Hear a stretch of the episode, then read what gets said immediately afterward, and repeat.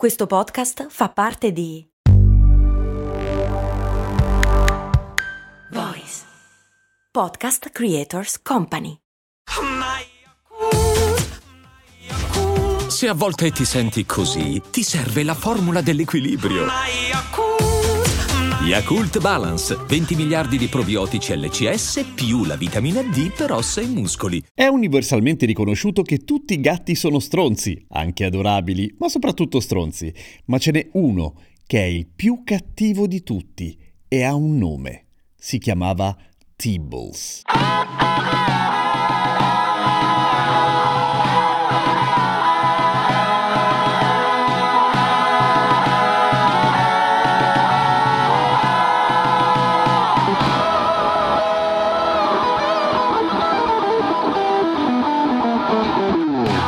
Ciao, sono Giampiero Kesten e questa è Cose Molto Umane, il podcast che ogni giorno, sette giorni su sette, ti racconta o ti spiega qualche cosa. Allora, se avete gatti o se avete un minimo di coscienza ecologica, probabilmente vi sarete soffermati sul fatto che lasciare i gatti liberi di scorrazzare in giro, oltre a essere un pericolo per i gatti stessi, che a volte vengono stirati dalle macchine o comunque incorrono in tutta una serie di pericoli, è un disastro per il resto della biodiversità, nel senso che in un articolo su Nature Communications vengono date alcune delle cifre riguardanti gli animali che vengono asfaltati dai gatti ogni anno, cioè una quantità esorbitante che va tra 1,4 e 3,7 miliardi di volatili, 6,9 o 20,7 miliardi di mammiferi, quindi principalmente topi, toporagni, conigli, scoiattoli, arvicole e altre cose carine coi dentini, per un totale di un'ecatombe totale di animaletti, ma il più cattivo di tutti tutti perché riuscì in quella che è l'estinzione totale di una specie è il simpatico gattino Tibbles.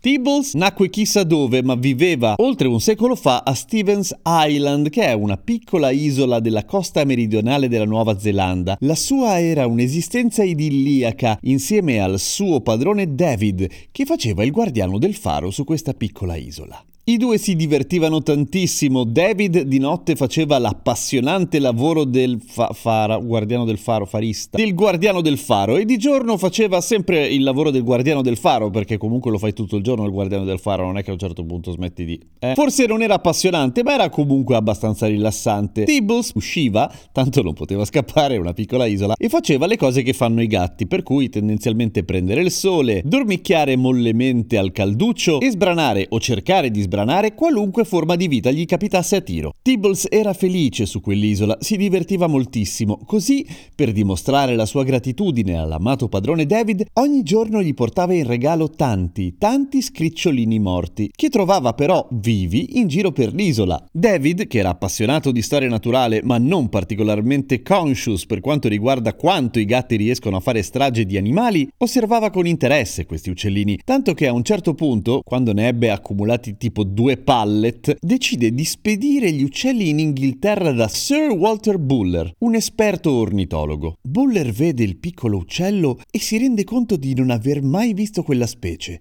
Si confronta con i suoi colleghi ornitologi e tutti concordano sul fatto che il buon David, sull'isola di Steven, ha fatto involontariamente una scoperta sensazionale ha scoperto un nuovo scricciolo. Ora, dovete sapere che la bella Stevens Island era l'unico posto dove era rimasto il piccolo e tenero scricciolo di Stevens Island. In realtà era diffuso in tutta la Nuova Zelanda, ma gli europei avevano portato una marea di specie invasive che avevano appunto decimato la popolazione del piccolo scricciolo che era sopravvissuto solamente in questa piccola isoletta. Buller e i suoi colleghi corrono a registrare sui libri la scoperta di questo meraviglioso scricciolo e decidono di chiamarlo poco fantasiosamente lo scricciolo di Steven Island. C'era un piccolo problema però nel momento in cui lo registrano sui libri, è già stato estinto completamente da Tibbles.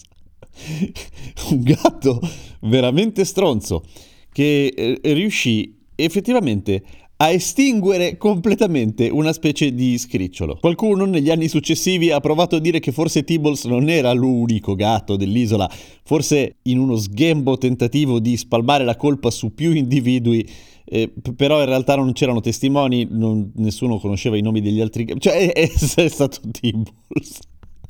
Povero scricciolo, mi dispiace moltissimo per lo scricciolo di Steven Island e scommetto che anche, tra l'altro se guardate le immagini era proprio carino. E mi dispiace anche per gli ornitologi che hanno detto figa! Ah no, niente morto. Ma Niente, dai, un'altra volta. Amen. La morale di questa favola è probabilmente il vostro gatto non estinguerà nessuna specie da queste parti o ovunque abitiate nel mondo, ma cercate di evitare di farlo uscire e fare stragi di animali innocenti.